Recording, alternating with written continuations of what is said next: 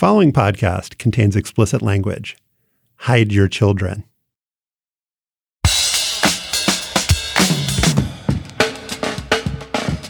Hi, I'm Stefan Fatsis, the author of the books Word Freak and A Few Seconds of Panic, and this is Hang Up and Listen for the week of June 8th, 2020. On this week's show, we'll discuss the National Football League's about face on the rights of its players to advocate peacefully against racism and police brutality, and whether that about face is genuine. As sports leagues ramp up to resume play, we'll assess the very different roads being taken by the National Basketball Association and Major League Baseball. Finally, we'll talk with Bao Nguyen, the director of ESPN's latest 30 for 30 documentary, Be Water, about the life of martial arts movie legend Bruce Lee. I'm still in the attic of my home in Washington, D.C. Joining me from another part of the city is Josh Levin, Slate's national editor and the author of the National Book Critics Circle Award winner, The Queen, which is out in paperback. Hello, Josh. I get gassed up uh, more when I'm not hosting the show. I got to do this more often. I know. Totally pumps up the sales when you're not hosting. Uh, appreciate it, my friend.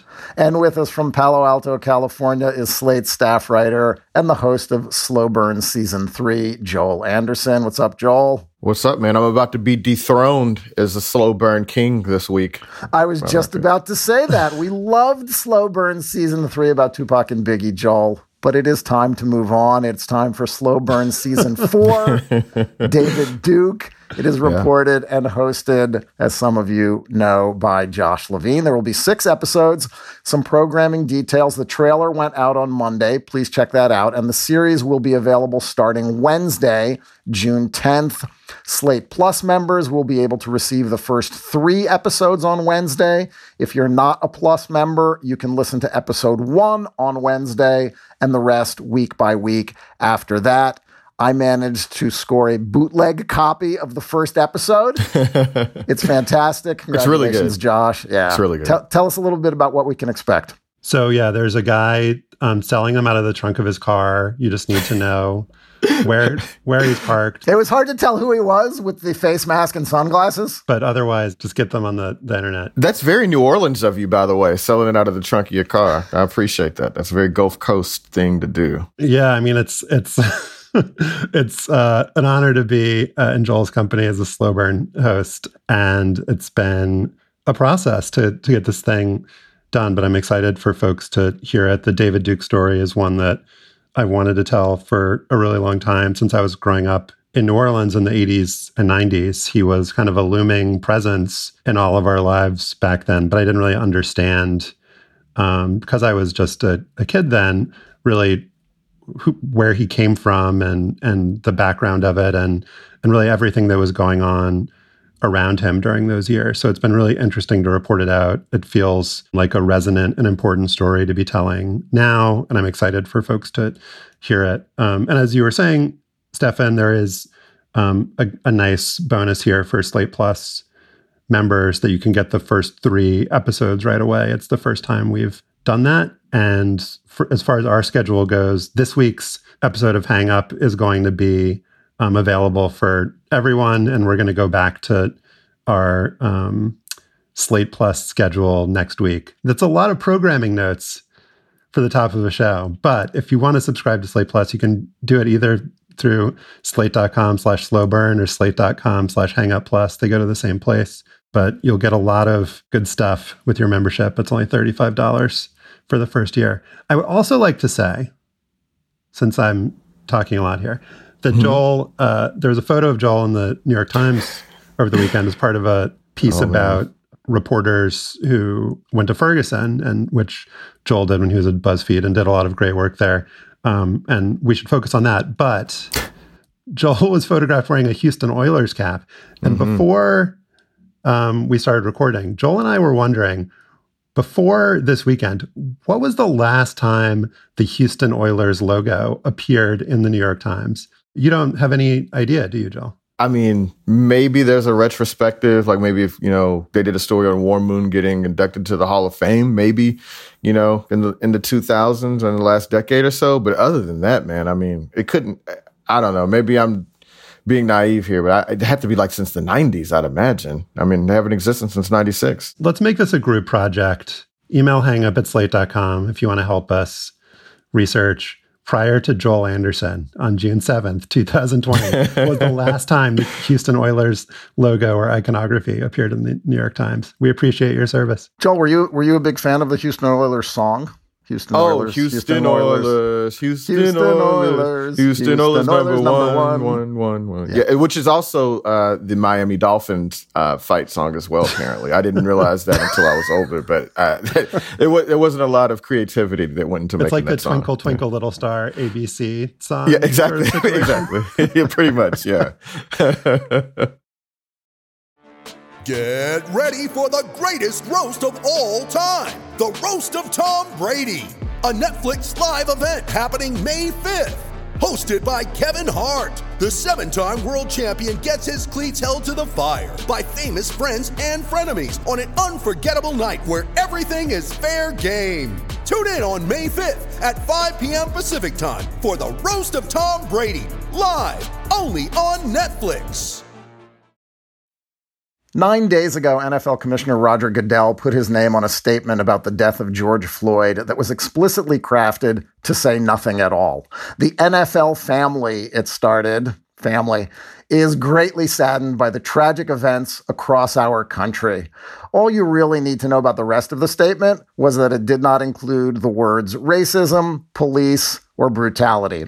So when NFL players contacted by league social media staffers working independent of their bosses responded by producing a powerful video telling the league to do the bare minimum and denounce racism and police violence, Goodell had an opening for a do-over. He recorded a video with the production quality of the Apollo 11 moonwalk, but also sentences literally saying exactly what the players asked him to say. We, the National Football League, condemn racism and the systematic oppression of Black people. We, the National Football League, admit we were wrong for not listening to NFL players earlier and encourage all to speak out and peacefully protest. We, the National Football League, believe Black Lives Matter. Joel, you wrote about this in Slate over the weekend. You didn't see Goodell's statement as especially heroic or even believable. You called his new stance a morally bankrupt commitment to shifting with the winds of what its white fans find acceptable. Meaning, I think, that it was less a response to the protesting players, whose position really hasn't changed in the four years since Colin Kaepernick took a knee, than a recognition that it's now politically safe to say the words Black Lives Matter. Do I have that right? That's right it's hard to view Goodell's video Friday, which was, you know, came out less than 24 hours after the players video, as anything other than a product of timing and a sharp change in public sentiment. But but before I, I go off on that, I should mention that it's still important to signal that some things are beyond debate, even if it's not necessarily an authentic expression of your views. So while it's important to have sincere action undergirding those words, it's also important as a civil society to say protest is fine racial discrimination is wrong, if only to signal to people that decency is the key to all of us living in peace. So it's like how people know not to say the N word unless you've got a strong chin. And I'd prefer if people didn't want to say the N word, but I'd be fine with it if you're afraid to say it. In fact, our very great boss, Gabriel Roth, said this about Mitt Romney at the Black Lives Matter protest this week. He tweeted this. He said, This is great, not because it says anything about his integrity, but because of what it says about which way the wind is blowing. So, given that, as I mentioned in the piece, it's really hard to emphasize how safe and uncontroversial the NFL's timing was over the weekend. They only had to follow the example of Amazon, Netflix, Citigroup, Sephora, Taylor Swift, TikTok, Grindr, Ariana Grande. Kylie and Kendall Jenner and so on and so forth, right? Gushers. Um, Don't forget Gushers. Oh, yeah, Fruit Gushers. And uh, they actually, as a black person, I really do appreciate the support. They got me through some very tough times when I wasn't making a lot of money in journalism. So uh, I really appreciate them. Um, but yeah, I mean, we've all seen the polling that shows that a majority of Americans believe now that racism and discrimination is a big problem and that the protesters' anger is justified. And compare that to 2016 when Colin Kaepernick first started kneeling and nearly three fourths of Americans thought he was unpatriotic and 61% said they didn't support his protest. So so much has changed in a short amount of time. And if the NFL and Roger Goodell were the few holdouts on this front, they ran the risk of not only seeming out of step with their black players, but with their white fans. But nobody saw or was impacted by the sudden change quite like your boy, Drew Brees. Uh, and, and that right, Josh? Yeah, I think that there was some Drew Brees erasure from Stefan's intro. That's fine. But I figured we would get to him. Something told me we would talk about Drew Brees. I had a hunch. the Drew Brees statement that he didn't believe in kneeling still, that he would never do it, that he thinks it's disrespectful to the flag and the country because his grandfathers were in the military, um, which is a you know a statement right out of 2016. It's really amazing how that kicked off this whole sequence of events. And Joel talking about how um, you know the the way the wind is blowing has changed so quickly. Brees's own teammates went after him in incredibly harsh terms, um, and moving, movingly. I mean, Malcolm Jenkins in an ins- Instagram video um, talking about how you know he looked up to Brees and Brees still doesn't get it, and they're you know sick of asking for permission about you know how to protest and the the methods of protest, and ending with you know you need to shut the fuck up or wh- whatever it was that he said. It definitely um, included the words "shut the fuck up." Um, and then uh, you know Alvin Kamara, Michael Thomas, and you know Michael Thomas was the one who ended up spearheading the the move to create that players video, which then led to Goodell saying Black Lives Matter. Brees is an interesting figure because he's done a lot of really good charitable stuff for the city of New Orleans. People in New Orleans love that guy. He came right after Katrina.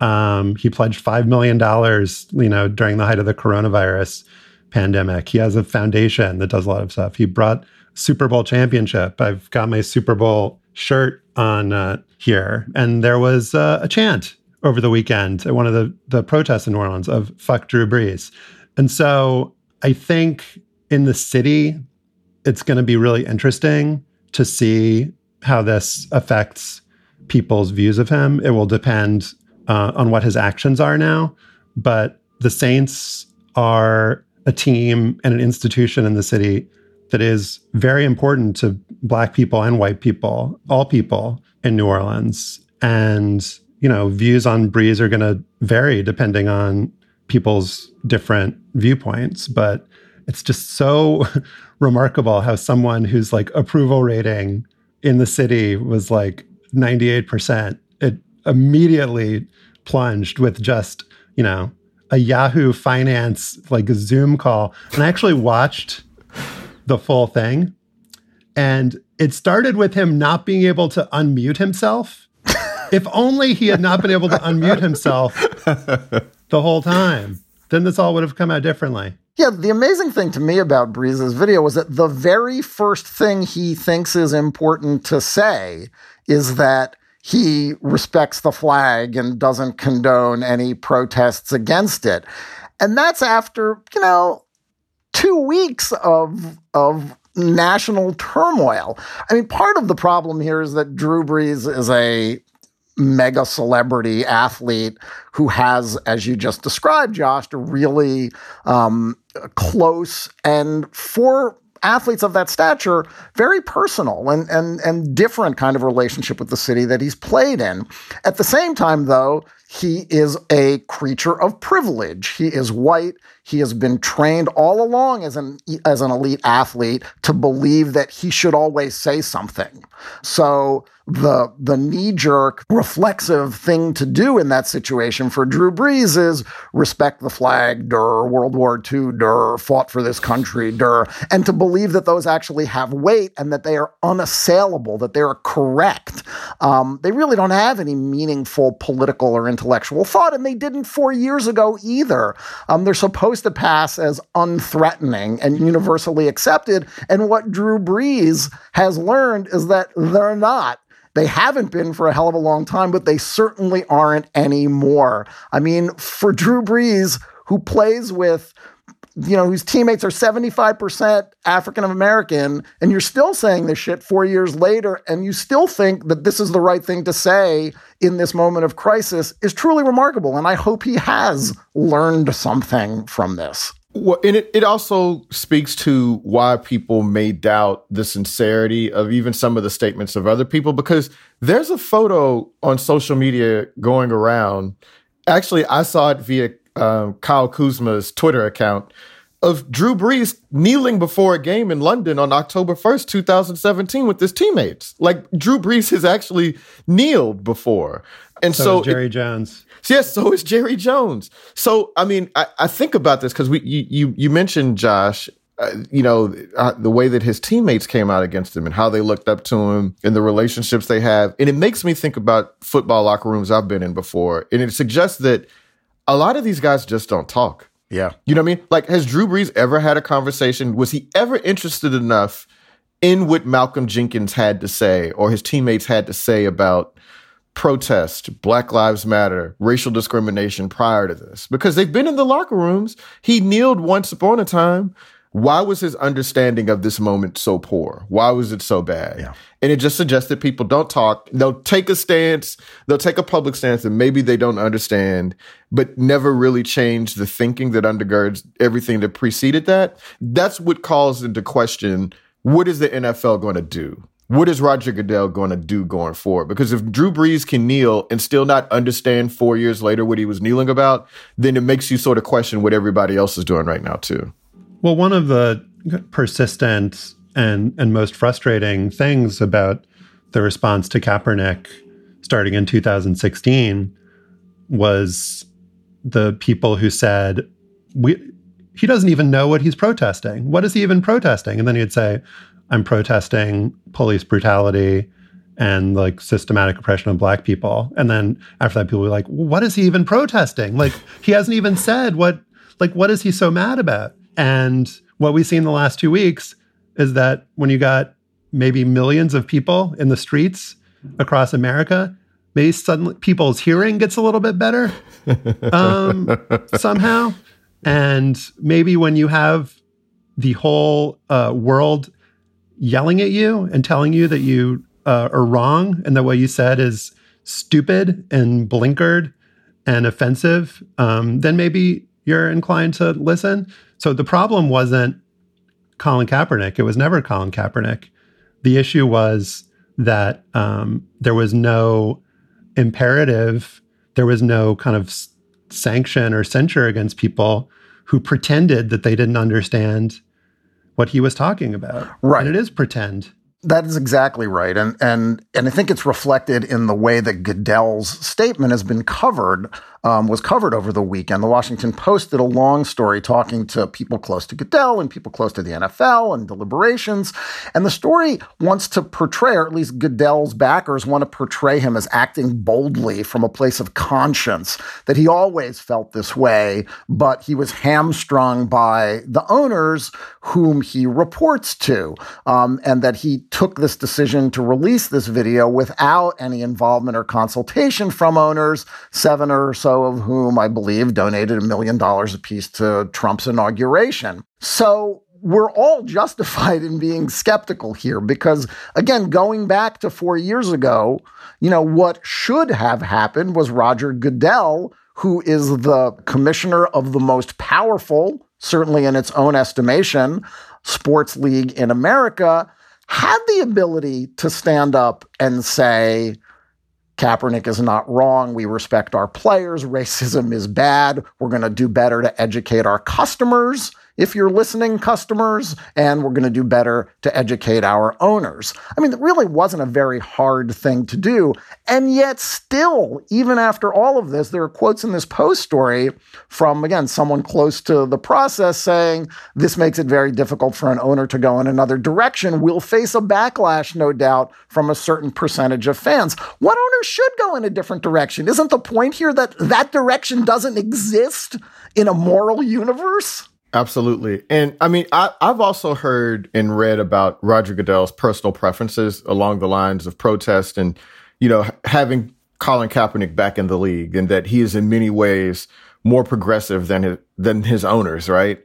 well, at what point at what point should your good intention stop inoculating you from people interrogating your actions? And one thing that Roger Goodell is going to have to think about is that it's not even really him that pushed this. It was a rogue, a quote, rogue 25 year old NFL social media employee yeah. who put together this video in collaboration with the players behind Roger Goodell's back. And basically they pre- presented it to him and Roger Goodell had no other option, right?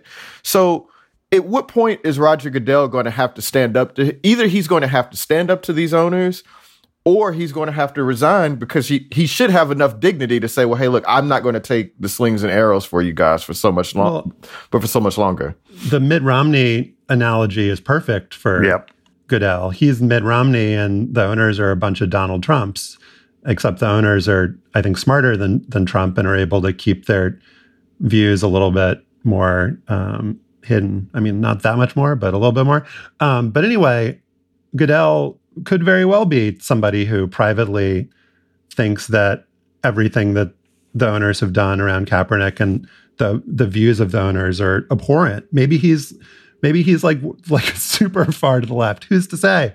But Joel is a, you're you're exactly right. It's that you know the thing that's been so frustrating about whether it's Mitt Romney or Jeff Flake or Ben Sasse or Lisa Murkowski or Susan Collins or any number of other people who could, um, you know, constrain or be a, a check against what's what's been happening from the executive branch is that they say things but don't do anything. And so, do you maybe you actually deserve less credit rather than more? he could quit if he wants. I mean, he's got enough money to be, you know, happy and provide for generations of Goodells. Um, like, what is he, uh, you know, what is he doing in that job if he's so, you know, fe- feels like he can't fully express himself and his like liberal views on race.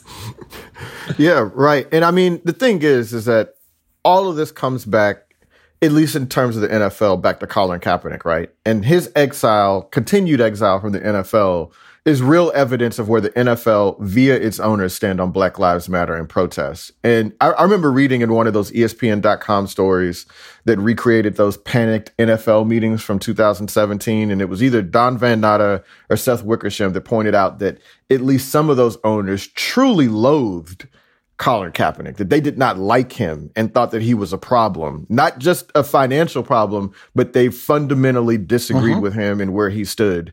So we know that the owners are the real obstacles here. And so that's why it would be very meaningful, even if they only signaled in a way that Mitt Romney did.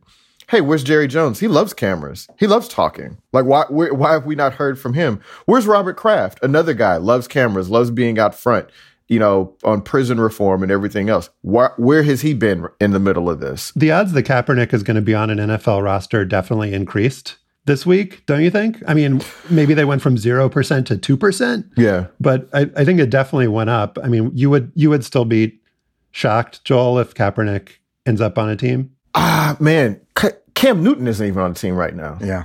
You know, you know, which is a, a sort sort of a totally different reason, but I just there's it's really hard to discuss or to figure out like NFL owners movements. I mean, who was it? It was the the Chicago Bears lineman Akiem Hicks who said, "How do I know that we were blackballing Colin Kaepernick? We signed Sean Glennon." You know what I mean? So there are a lot.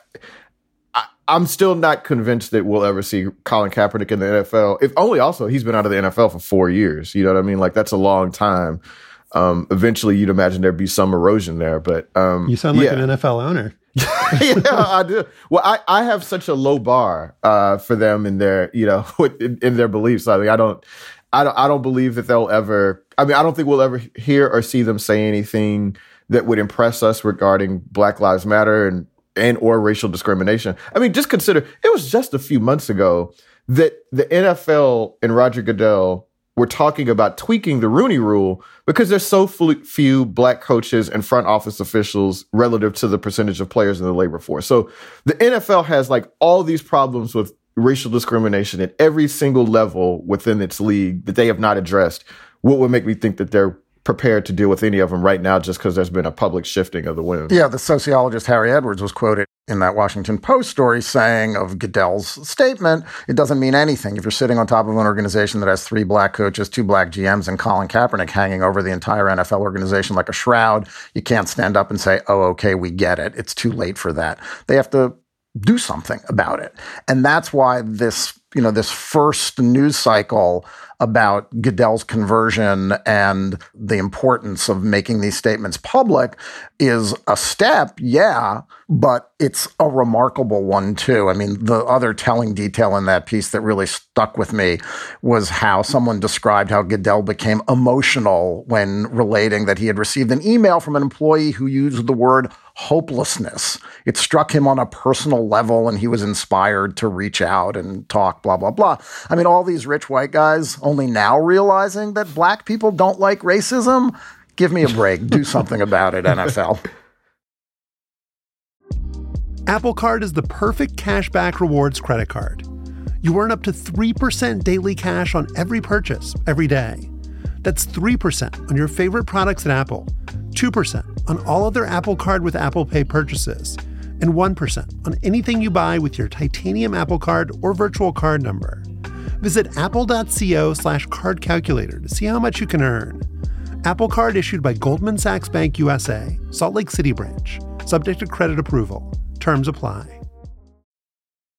A little programming note here. After we recorded our next segment about baseball and basketball's plans to resume play, there was news.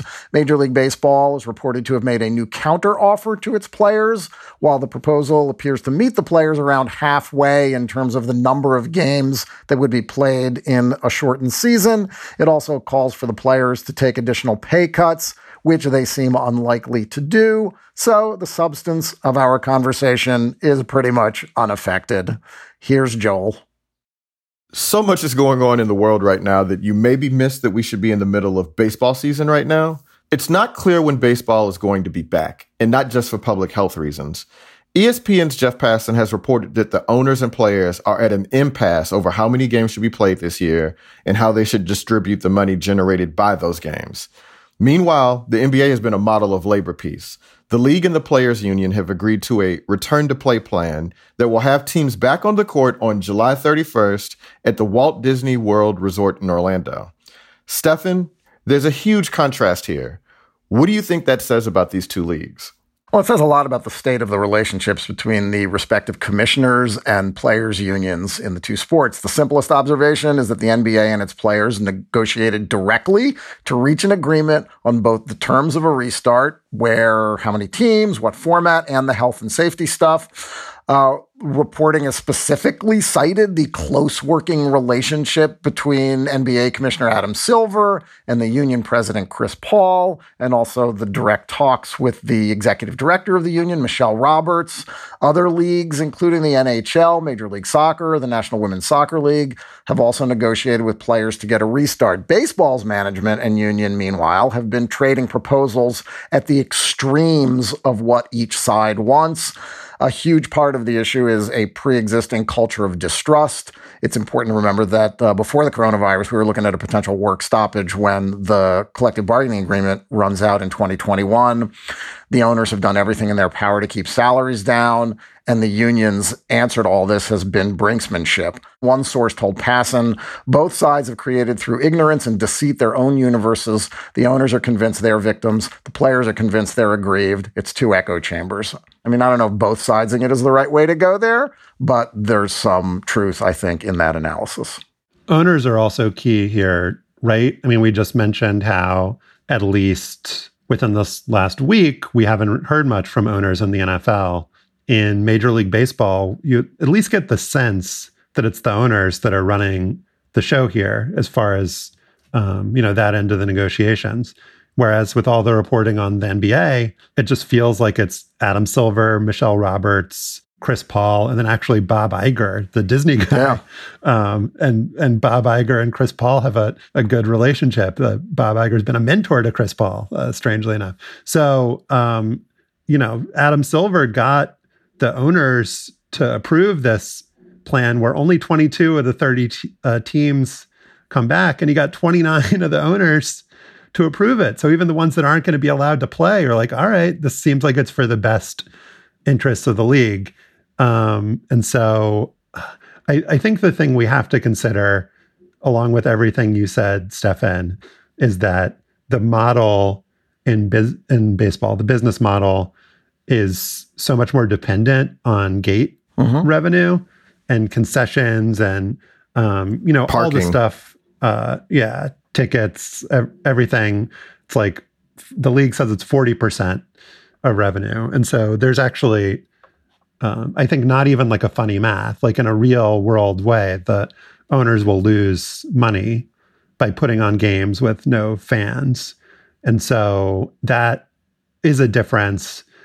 Um, you know, we're we're not going to be able to run a controlled experiment here, but um, I'd imagine it wouldn't have been as easy for the NBA if the if their business model was similar to baseball's. Yeah. It's also really interesting to me. Well, first of all, actually, before I get started, can we just admit that I was right all along that we were going to see sports this year? Because the, the money, can, can we admit that, Yeah. Yeah. Josh? But not the XFL. Yeah. Yeah, I, but- mean, I thought you were talking about the XFL. so- okay. Yeah. No. It's not No, too late. It's no, not too right. late for Right. the XFL, Josh. It's not, it's always, yeah. But I mean, There's going to be a vacuum with no baseball. I mean, there some somebody's, somebody's got gotta to fill it in. That's right. That's right. Um, no, but I mean, but more seriously, um, yeah, I mean, I, I think that, you know, it just show. I'm just kind of shocked at the degree to which we don't care about baseball in the middle of all this. you know what I mean? Like, cause I mean, The royal, e- the royal we there is. is oh yeah, I Doing a lot yeah, of I- I- yeah. I shouldn't. Okay, I'm sorry. Do you are you guys huge? Are you guys missing Orioles, uh, Blue Jays games right No, now? I get Is my that- fill of Orioles Classic on Okay. uh, on the local network. They were playing the Pirates last week. It was awesome. Oh, okay. Oh, the other thing is that the other thing that should be mentioned is the calendar. Like the NBA also benefits from basically being able to go right into the playoffs, which is a huge moneymaker. Yeah. Only they're going to only do eight regular season games left. I'd imagine if baseball had played all of its regular season or most of its regular season and could just go directly into the playoffs, we'd have a lot more harmony mm-hmm. because there wouldn't be the issue around losing all this money. But the Right. gulf between these two sides is just so big. I mean, the the owners want and to they play. want the players to take huge, huge pay yeah, I mean, they, they the players agreed to take a pro rata share for how many games they played.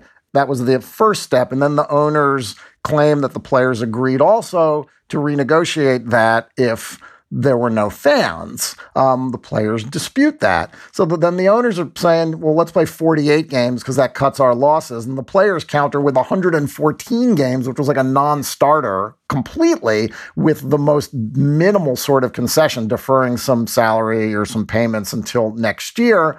And there's no real middle ground. I mean, Jeff Passan and Buster Olney of ESPN are sort of coming up with these permutations and trying to run the math which is kind of impossible to do because the owner's claims of $4 billion in potential losses are completely unsubstantiated. Dave Edwards on Fangraphs did an analysis questioning whether the owners would lose anything under certain scenarios because of the way they count their revenue. But Passan came to the conclusion that, you know, that that under the owner's proposal, they would lose something like $10 million per team for the whole season. And that if they met halfway, it would be like another 2 million per team. And that the players should agree to a little bit more of a haircut. The owners like came back after their first proposal and told the players that they wanted to cut as much as 33% more from what they'd get paid. And the most of that burden would be borne by the highest paid players. Um, Brett Anderson of the of the Brewers, a pitcher, said, tweeted out, interesting strategy of making the best, most marketable players potentially look like the bad guys. And Blake Snell, pitcher for the for the Rays, uh, had this incredible rant on, I want to call it a rant, monologue on his Twitch feed. Should we listen to that for a minute? Sure. Sure. You know what I'm saying? Like I ain't making shit. And on top of that, so all that money's gone, and now I, I play risking my life. And and what and if I get the Rona on top of that, if I get the Rona, guess what happens with that? Oh yeah, that stays that's in my body forever. That damage is not gonna be like the damage that was done to my body, that's gonna be there forever. So now I gotta play with that on top of that. So y'all got I mean, y'all gotta understand, man, for me to go for me to take a pay cut is not happening because the risk is through the roof. It's a shorter season, less pay. Like, bro, this Yeah, man, I gotta no, I gotta get my money. I'm not playing unless I get mine. Okay. That's my new favorite baseball player, by the way. I mean, I I, I was shocked to find out that Blake Snell was from Seattle, but it, but it, but I just I did not see that coming. But I mean, yeah, I think he makes a good point, and I don't know enough about the numbers, like you know, because I mean, I, none of us really know enough about the numbers to know where to fall on this. But it seems reasonable to me that if you're asking the players to take a pay cut and risk their health, that maybe that seems unreasonable. Like, I mean, so I don't, you know, it, it, really depends on like what you believe the owner's losses are and how, and how deep those losses might be. But I could understand wanting your full salary or wanting a bonus or wanting a fully guaranteed pro rata salary is compensation for not only risking your health and risking long-term complications to your health because we don't, we still don't know what coronavirus can do to your body, but also you're going to have to make a lot of adjustments for living in this bubble or you know se- you know segregating yourself or separating yourself from your family and your friends or if your family and friends have to be with you inside that bubble it's still going to deeply curtail whatever your life was about. And i can understand a player saying hey look you all are billionaires. You know you're asking us millionaires to take these cuts with and risk our lives and that doesn't doesn't seem reasonable to me. Paying the players a prorated salary based how many games there are. Um, that makes sense to me. And Stefan, you mentioned before some piece arguing that teams aren't actually losing money. Like how how could they not be losing money? That that doesn't make sense to me. The piece was by, as I mentioned, Dave Edwards on Fangraphs, and what he's arguing is that television revenue, playoff television revenue, and other revenue that typically the owners, I think, shield from their general pool of baseball revenue mean that the the losses are much going to be much lower than what the owners coming out and just saying four billion dollars might but be. There's always TV revenue and and playoff TV revenue. Like he's saying that there's going to be more this year. Yeah, their their central revenue is not included in baseball's estimate. Um, cuts in amateur spending aren't being factored factored in. That there are mm. a hmm. lot of other potential money saving uh, courses of action here. They are firing all their minor leaguers. Operations cost, right? There's got to be a lot of operations costs that'll no longer be a part of the equation, right? Right. So, I mean, basically, what it's arguing is that if you look at the numbers, $4 billion is probably way inflated. We don't exactly sure. know how much. Um, but at the same time, we don't know what to trust when it comes to baseball's numbers. And that's one of the points that the union repeatedly makes that until baseball shows us genuine, you know, verifiable um, accounting worthy numbers that we can take and analyze, we're not going to believe your your claims, and that goes back to this issue of of trust. To your point about trust, Stefan, you know, we're talking about how the NBA and Adam Silver and the players are all on one accord and they're a model for labor peace. They still haven't figured it all out, right? Because they're still some uncertainty around which coaches will be allowed to be on the bench and all this other workup stuff. Like we, you know, the NBA can say that it's going to play and they can put together a schedule and they can have a site and everything else, but that does not mean that it's going to work out the way that they say that it does. And like, I, like it seems to me the Rockets not knowing whether or not it's safe for Mike D'Antoni to be on the bench mm-hmm. is a big deal, right? But like they haven't worked that out yet, but they still are saying we're going to play these games. And so even though the NBA seems like they're full steam ahead, there are going to be complications that we that they can't foresee and that we can't foresee. And that just because they're playing it doesn't mean that they're doing it right. It just means that they're all on the same page. Great point. For D'Antoni, could they put a robot out there with a mustache and just have him like be able to look through the robot's eyes? Would that really make that much of a difference? Isn't there a Dave D'Antoni and his younger brother a coach too? maybe they could just have him out there and sub him in. Clones, maybe. Yeah, I mean, there are a bunch of different options. I think we need to be open minded about this. But no, that's that's a great point. Um, I think that the counter to that would be okay if things don't work out. If you have a good relationship between all parties, then um, and there's trust there, you can figure out, okay, what's our next step? What's our next step? After that, everybody is, it seems, and maybe we'll find out, um, there'll be some reporting suggesting that this isn't correct, that there's some undercurrent of dissatisfaction. But everybody, it's, if, if it seems like everybody's like on the same page. Everybody agrees that this is the right strategy for right now. That doesn't mean that um, you know they can't change at some point down. We're looking at this though as a labor dispute and not a dispute about whether or not anybody should even be trying to play sports right now. You know what I mean? Like we like we're already sort of accepting yep. the terms of the, the the the discussion on the leagues' terms. You know, they're saying, "Oh, we're going to play. We're going to figure out how to play," but nobody is really still sort of questioning whether or not they should even be trying. And I think maybe some of that is because, you know, quarantine fatigue.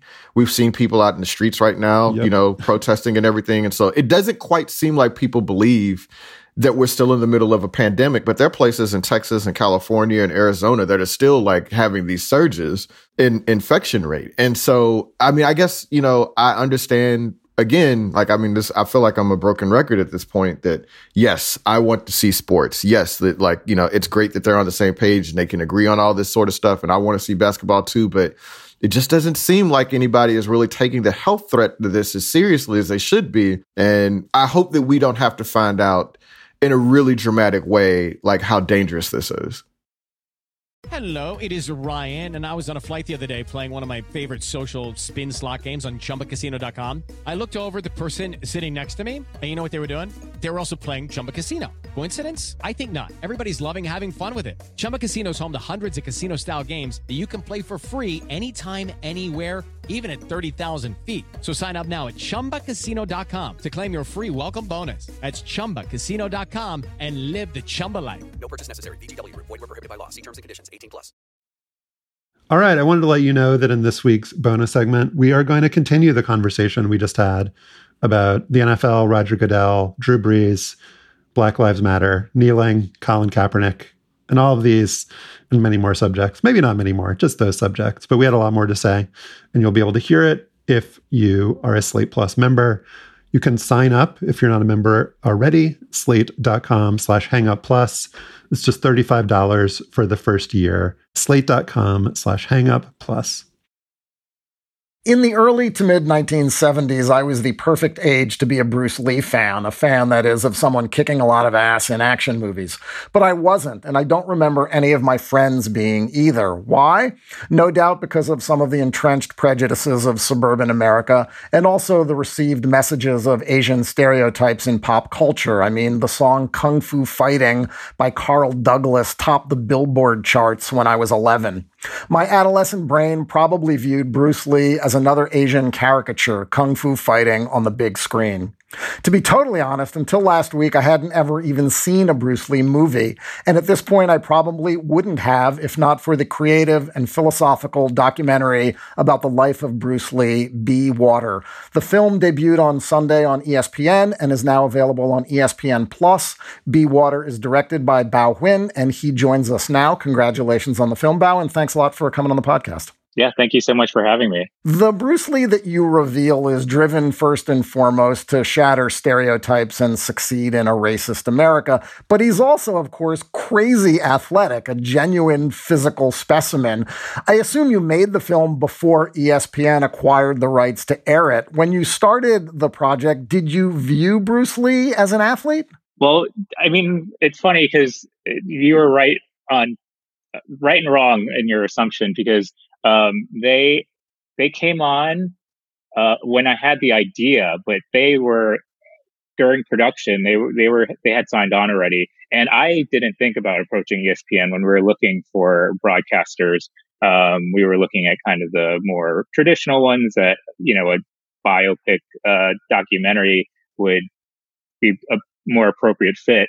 And so my producer when we were kind of running into walls just because of various issues with uh, access and um, and cost, uh, my producer's like, "What about ESPN?" And I they were not on my list whatsoever, uh, just because, as you said, I I don't view Bruce Lee as kind of the most straightforward sports figure. As you said, he's athletic. He's obviously this specimen of physical strength and agility, but he never um, you know, really participated in competitive sports. But when you think of the idea of sport and just um, martial arts, obviously mixed martial arts is a huge deal now. Um, and that did not exist when Bruce Lee was around. People often call him, you know, the father of mixed martial arts. And I think uh, his interactions with um, Kareem Abdul-Jabbar and just his uh, adaptation of uh, especially African American boxers like Muhammad Ali infuse this idea of Bruce being a sports figure. And what I came across too making the film is even though he was not a traditional sports figure, and ESPN is also their 30 for 30 series is not kind of a traditional for documentary, sports documentary series. I thought it was a kind of a perfect vessel for Bruce's story in the same way uh, OJ Made in America uses OJ just as an athletic figure, but goes into kind of deeper context about racial history in America and uh, the, the, topics that I wanted to look at with, with Bruce Lee.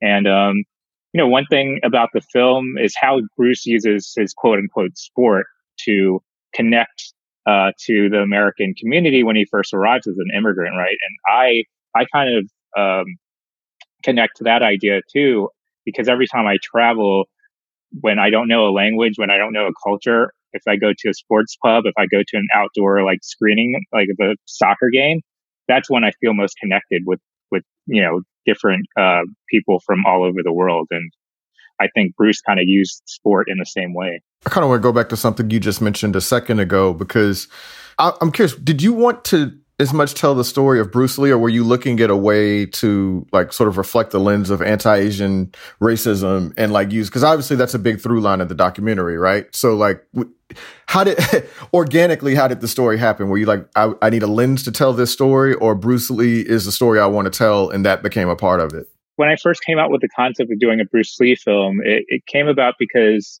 you know, I, I live in LA now and I work in the industry and there's this conversation, this dialogue about inclusion, diversity, representation that has in some way become trendy. And I was thinking, okay, it's, it's already hard enough for an actor, actress of color to make it in Hollywood today. How did someone like Bruce Lee become Bruce Lee in the 1960s when, uh, the Vietnam War was just starting to boil up? 10 years earlier was the Korean War, and then two decades earlier was uh, World War II, where the Japanese were obviously the enemy. So at America in the 1960s, the Asian American male was very much the enemy to, uh, I think, most Americans. Uh, and so I wanted to kind of dive deep into those two kind of aspects, just like uh, Bruce Lee and how he overcame that struggle and what that struggle was. So unpacking, you know, the mythology. I think a lot of Bruce Lee films that I've seen in the past are about the impact, the legacy of Bruce Lee.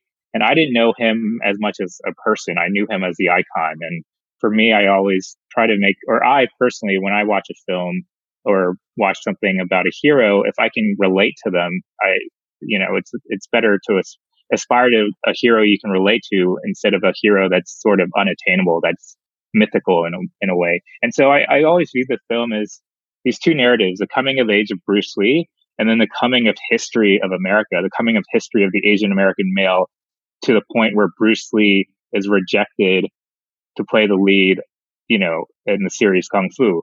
How can someone with the charisma, the on screen presence of Bruce Lee not, you know, who would not cast Bruce Lee? If you look at it back in, in hindsight, like they were crazy not to cast Bruce Lee. Obviously, his father was involved in entertainment, right? Um, but do, for people that may not understand, can you explain why he thought it made sense to even try to make a name in Hollywood at that time? Because it seems like, in retrospect, ridiculous. Like, how could he have ever, you know, gone up against that that intractable force? Well, I think when he first arrived to America, he didn't have the goal or ambition to to follow in his childhood footsteps, you know, his childhood uh, vocation of being an actor because he saw how the Asian American was viewed uh, on screen. Uh, it's easy for an Asian to be a star in Asia because everyone looks like you, right? But being a, an Asian star in America is very difficult because the the betrayal of an Asian at that time is reflective of society and how society views the Asian American. And again, at that point in time, uh, the Asian American was the enemy. So they would be portrayed as the villain. Uh, they would be portrayed as kind of like collateral damage in, in war films. And also they would be portrayed in, in more comedic ways as the bumbling servant, the heavily accented sidekick. So Bruce wanted no part in that. He was just like, I know who I am, or I, I mean, I know who, you know, I have a confidence and a charisma in me. I'm, I want to teach my Chinese culture and share my Chinese culture. And he felt that martial arts, Kung Fu, Wing Chun was the best way to do that. Um, and it just happened that someone, you know, William Dozier, uh, got a call from Jay Sebring, uh, who was, you know, the hair cutter of the stars at the time, saw, saw Bruce performing at, in Long Beach in 1964 that that's what started the whole Bruce becoming Bruce Lee. He he never had this aspiration, but it, it was just a coincidence in many ways. There's a you know segment of the film where you talk about Bruce being a kind of mentor and friend to um, Hollywood stars like Steve McQueen and James Coburn, and so he's given entree into this world in this kind of particular way that they there's some social cachet to having Bruce Lee, this like cool Chinese guy, as your friend and your mentor, and yet there's still this this barrier and this ceiling. And I thought that was really interesting. That it's not like he gets completely shut out of this world. He gets really, really close to it, but there's still just this um, these barriers that can't be breached, even for people that seem to understand and appreciate his talent. Yeah, I mean, it's we we talk about it in the film. We have a cultural critic named Jeff Chang who gives some commentary, and he, I think he lays it out quite viscerally and primally that Hollywood's racist because America's racist, right? At America at that time, or Hollywood at that time, and Hollywood today, it's it's this business, it's show business, and they never thought that an audience, a large audience, suburban audience, would not would would accept an Asian hero and I think just that mentality just permeates and and cements itself into Hollywood and every the industry, and people aren't able to break out of it. And even in the time of the '60s, where people are quite are growing more progressive and and uh, finding Eastern ways and philosophy and lifestyle as part of their own, um, you know, daily lives, it, it you know, Bruce Lee becomes like a pariah in so many ways that, yeah, we're just, he's a cool, like Asian guy that we're just going to hang out with to make ourselves seem a little more worldly, I would say.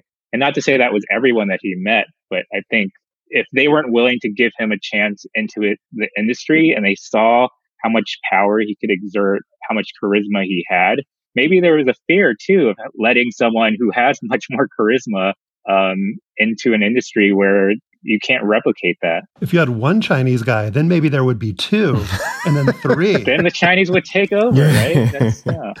And the the thing that Jeff Chang says in that in that uh, sequence, Bao, is that Hollywood's racist because America's racist, and Hollywood makes America more racist. He talks about this vicious circle, and Lee had opportunities in the mid 60s right? He was he was widely praised and became sort of a, a, cult figure for his portrayal of Kato in the TV show The Green Hornet um, and was advocating for himself in terms of coming up with ideas for TV shows and getting meetings with producers.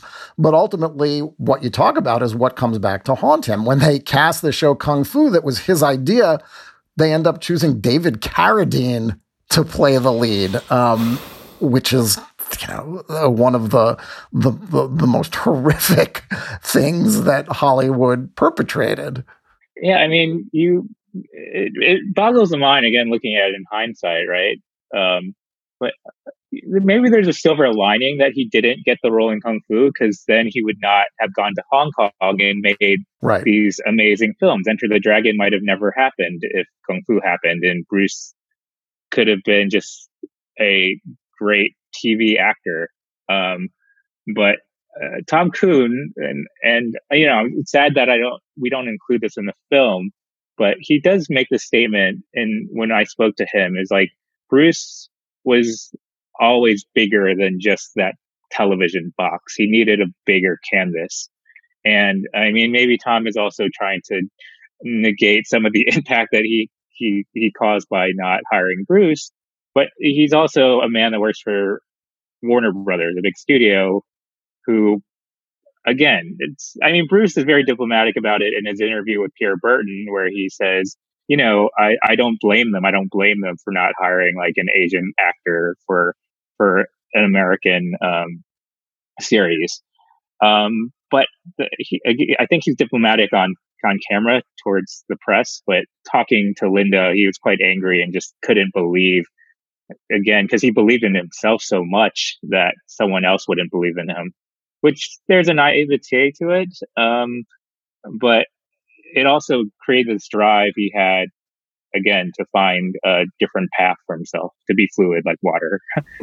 right. Yeah, Stefan mentioned it. Not, and I, will say I, I had never seen a Bruce Lee movie, right? And, and I, I plan on it after this, but I'm sort of I read about uh, your sort of first introduction to Bruce Lee as a you know as a preteen growing up in Montgomery County, just like our slow burn producer Christopher Johnson. Shout out, but. I know that you know you grew, you know you became aware of him as a preteen. Can you kind of like you know explain that to our listeners so that they know that you know what what sort of appealed to him to you immediately at that age? Yeah, I mean, I grew up uh, in the late '80s. I was born ten years after Enter the Dragon came out, so I did. I wasn't going to see his films in theaters like in Chinatowns or uh, certain, you know, urban areas of America. My first um, introduction to Bruce Lee was when I was like, yeah, eight or nine years old, and I saw him on television. It was like Enter the Dragon was uh, uh playing like a Saturday afternoon, evening uh, screening, and um, I just remember being kind of awe inspired because I never s- saw a hero that looked like me on screen. I've seen myself on screen in negative ways hmm. in which I rejected.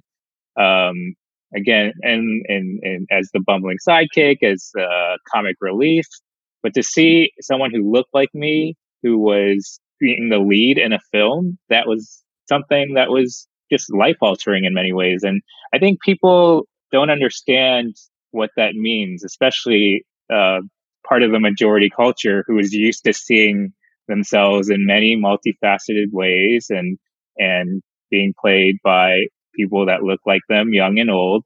But those opportunities are almost non-existent uh, for a lot of people of color. Um, mm. They they see themselves in the ways that are portrayed through film and television, and that's why I think the the idea of representation, the idea of inclusion is so important because, you know, I mean, for the past few months, people have been stuck at home watching television, watching films, and that had little interaction with society outside, right? With their neighbor, with uh, their community.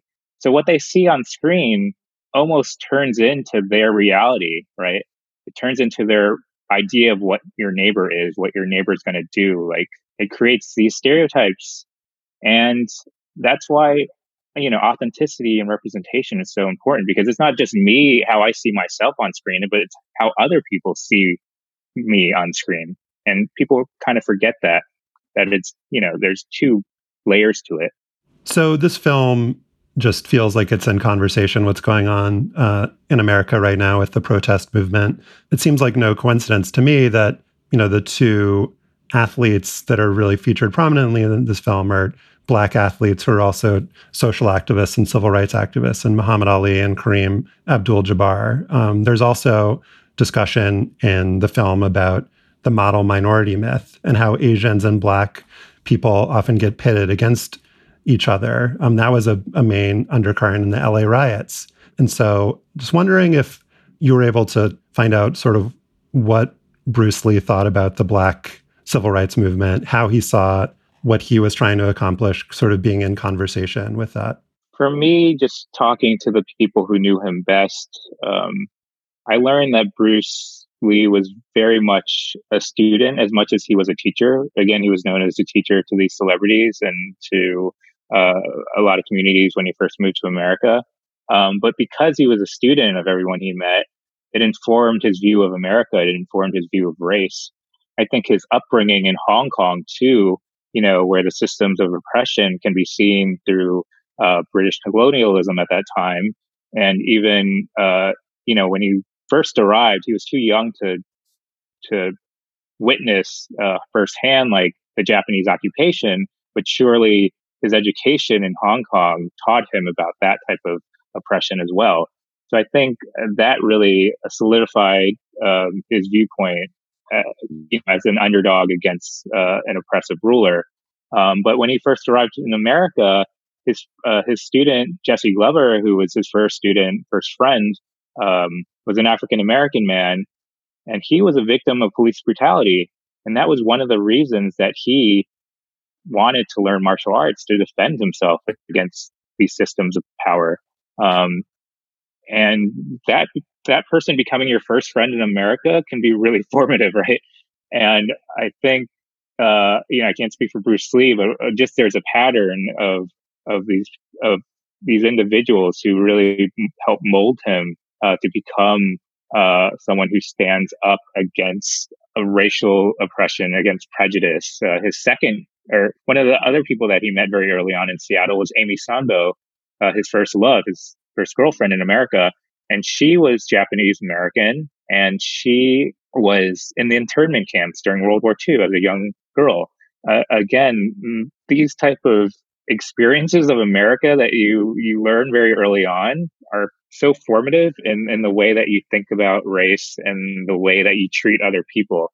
And obviously later on, as you mentioned, Kareem Abdul-Jabbar was one of his most, you know, famous students.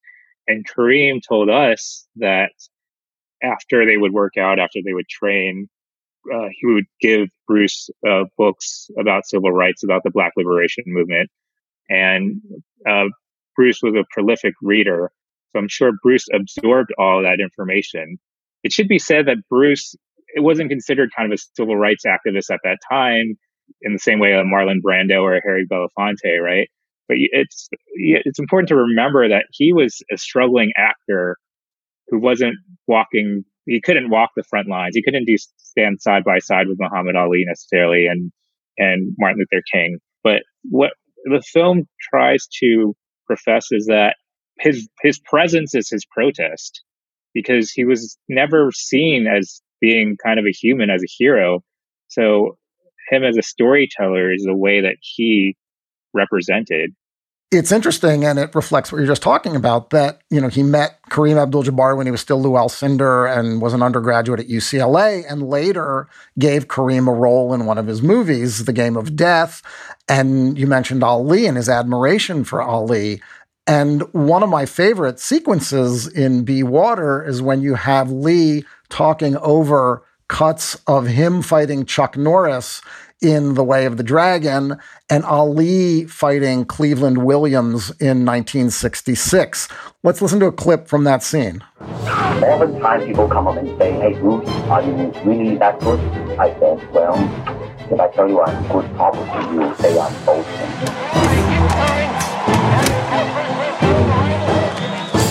If I tell you I'm no good, you know I'm lying. Let's just put it this way. I have no fear of opponent in front of me.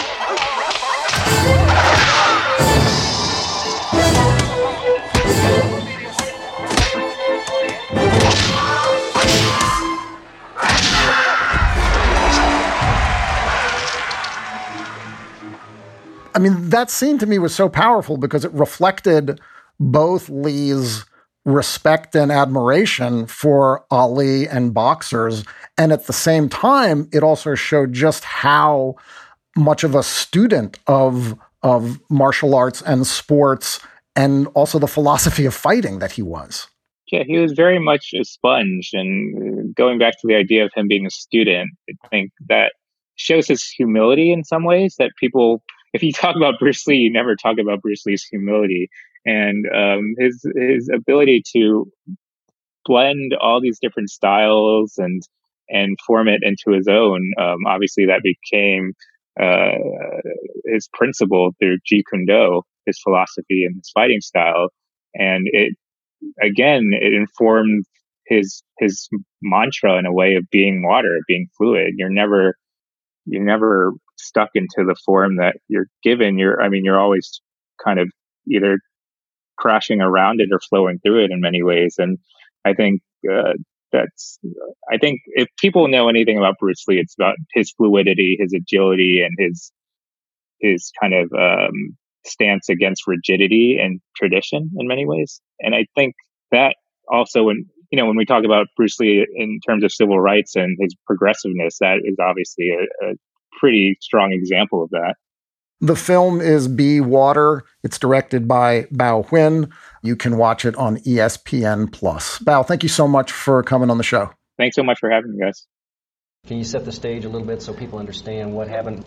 In 1969, 14 black student athletes were kicked off their university's American football team for planning a show of support against racism. We were really protesting our treatment on the field. Amazing Sports Stories from the BBC World Service tells their story.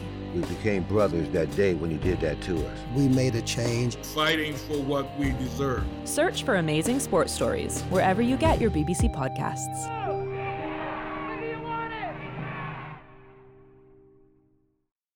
And now it is time for After Balls. We mentioned that Bruce Lee cast Kareem Abdul Jabbar in The Game of Death. There's a backstory to that movie.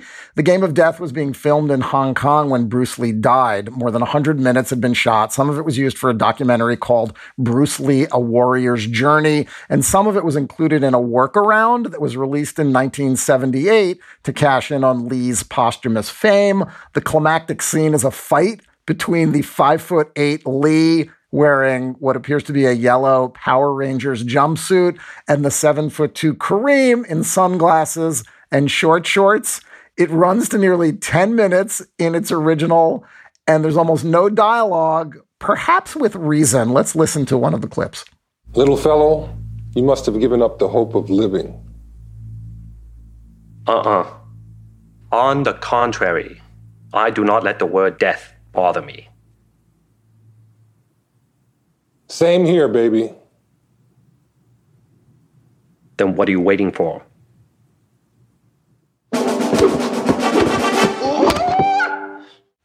wow.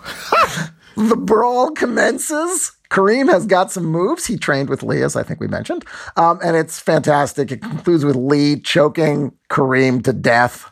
So let us honor Lee and Kareem with our afterball name, the name of Kareem's character in the game of death. Mantis, the fifth floor guardian. Josh, what's your Mantis, the fifth floor guardian? Uh, on the contrary, doesn't sound cool even when Bruce Lee says it. I think we've determined. I wanted to give the Hang Up and Listen Twitter Thread of the Week award, which is a time honored and um, just hugely important and influential award. Uh, coveted, uh, coveted. I think coveted. I want to give it to Martellus Bennett for his uh, thread in response to uh, Drew Brees' comments uh, discussed at length earlier in this program. It was a long thread. You should read it. We'll link to it in our show notes. But um, it starts out with Bennett saying, Tell me one white QB that truly stands for something other than their Captain America images. Look, I'm happy they're saying something, but when they had a chance to make a big play for their black teammates and colleagues, most of them remained silent, showed ignorance, or didn't say anything of importance when it was really needed. We didn't mention earlier Aaron Rodgers, who did actually say something. He was one of the players who did speak up after um, Brees's comments. So that is worth noting. Um, and so that was, I think, powerful and correct what Bennett said. Um, but he said something else later in the thread that I also wanted to mention. He says the NFL is racist. The main reason they don't have black coaches is because of racism, not because they aren't qualified. You already know how the white owners who hire coaches feel about black players. It's the same way they feel about black coaches. The difference is that they need the black players to make the league work. They don't need the black coaches in order for it to work. I can't remember if I said at the top of this, Martellus Bennett, longtime tight end and uh, the NFL, played for the Patriots, really smart guy, was uh, thoughtful in the league and has been thoughtful outside of the league. Um, a Houston that, native, by the way. Go ahead. There you go. But it was that last tweet that really kind of shook something up for me, and I, I thought was a really great point. Um, that one being they don't need the black coaches in order for it to work. But I think we can flip that around, Joel. The league doesn't need white coaches to for it to work either. The league definitely needs black players to work. That we must mm-hmm. stipulate. But um, the coaches, um, you know, don't have to be any particular race. And the thing that I was thinking about was, would anybody make an argument with a straight face that the league would be any worse if all of the coaches were black. To me, it seems like self evidently the answer is no, but it just seems like I don't know. It, just the way that he framed it made me think about this in a different way. And I know you've been thinking about this stuff too, Joel. Yeah, well, I mean, also, I mean, there's really no way to do a one on one comparison, but it's instructive to know that many of the earliest black players that are in the NFL Hall of Fame, for instance, learned the game under historically black college coaches who were black, right? So, I mean, there was some deve- some talent identification and development.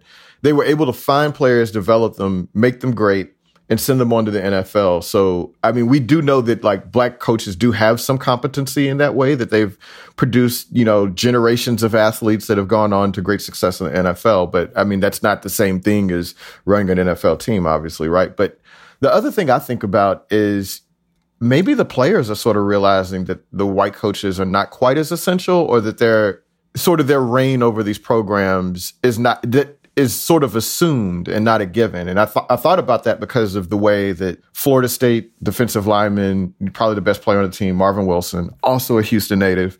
And, and I think of what, you know, Marvin Wilson said about, you know, the new head coach at FSU, Mike Norvell, that, you know, Mike Norvell had said in a tweet last week that he had spoken to all 85 of his players and, you know, uh, individually. And Marvin Wilson came out on Twitter and said, Oh, no, he didn't. Coach's line, that's bullshit, which is an unfathomable breach of protocol within a college football team, or it would have been even five years ago. And for players to speak up in this way now lets me know, or at least it seems to indicate that they have a growing sense of, you know, their importance to the game and their influence and power, and that maybe they're thinking of harnessing it in some ways. I don't know. I guess the thing that we'll have to wait and see is if like this is a kind of Rumspringa situation here mm-hmm. where it's like, all right, the players can talk can say that, you know, fuck Drew Brees or say fuck Mike Norvell for like a month. And then once everything quote unquote calms down, once everything quote unquote goes back to normal, then the regular hierarchies will reassert themselves? Or is this some sort of fundamental shift happening? I know you're kind of pessimistic by nature in a lot of these matters, Joel, but do you think that, you know, once Marvin Wilson says something like this, is the is Marvin Wilson gonna like shut up now for forever, or are other players gonna now be like, yeah, I'm not gonna say anything? That's a. I mean, that's a great question. Um, I mean, because we're sort of in unprecedented times, right? So we don't know what's going to happen, but what we do know is that all of the power dynamics are against the players. The coaches control their scholarships. You know, they control their playing time. Um, they control where they live and what classes they take in a lot of ways, right? So they can make it really difficult for players, which is why the absence of a union or some sort of, you know, b- national body that looks out for the interests of athletes is, you know, this would be a really good time for them to start advocating for that or to start thinking about that, right? But yeah, I am cynical about this sort of stuff. And you see it with the Drew Brees situation in New Orleans. Like Drew Brees said his deal. The players are like, all right, we're good now. You know, we, that's our quarterback. That's our guy. And let's focus on winning. And it always sort of comes back to keeping the money train going, keeping the winning going, focusing on, you know, the, of this very narrow slice of their lives. And I'll just be curious to see, you know, two months from now, you know, what Marvin Wilson is saying about Mike Norvell.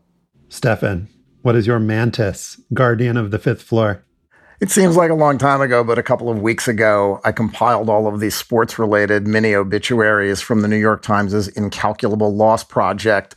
And a few of them jumped out at me. Uh, the one line life summary just wasn't enough. Mary Roman, 84, Norwalk, Connecticut, shot put champion and fixture in local politics. Turns out she had polio as a child, became a standout athlete, and in her 60s, after the death of her husband, started putting the shot and set American and world age group group records into her 80s. Sean Christian Kevel, 47, New Providence, New Jersey, enjoyed talking sports with family he did more than talk. The dude was a second team All America D3 quarterback at Moravian College in Pennsylvania. He threw for more than 6,000 yards and 48 touchdowns, half of them in his senior year, set 12 school and five conference passing records. Then there was Boro Lalich, 68, Indianapolis, notorious for receiving the most holding calls.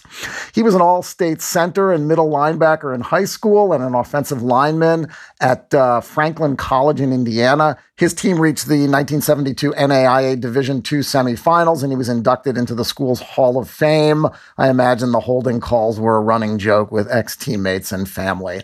But the one that really begged for more was this one Paul Warwick, 86, Vineland, New Jersey, widely surmised he could have played Major League Baseball. Widely surmised by whom? What stopped Paul Warwick from making the show?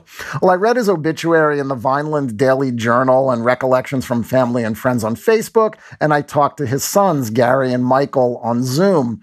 Michael sent me the eulogy he delivered also on Zoom, so I'll answer my second question first. What stopped Paul Warwick from playing in the majors? Life did, but not life in the sense of choosing between baseball and a job, or being drafted into the army, or an ill timed injury. Life in the sense of who Paul Warwick was.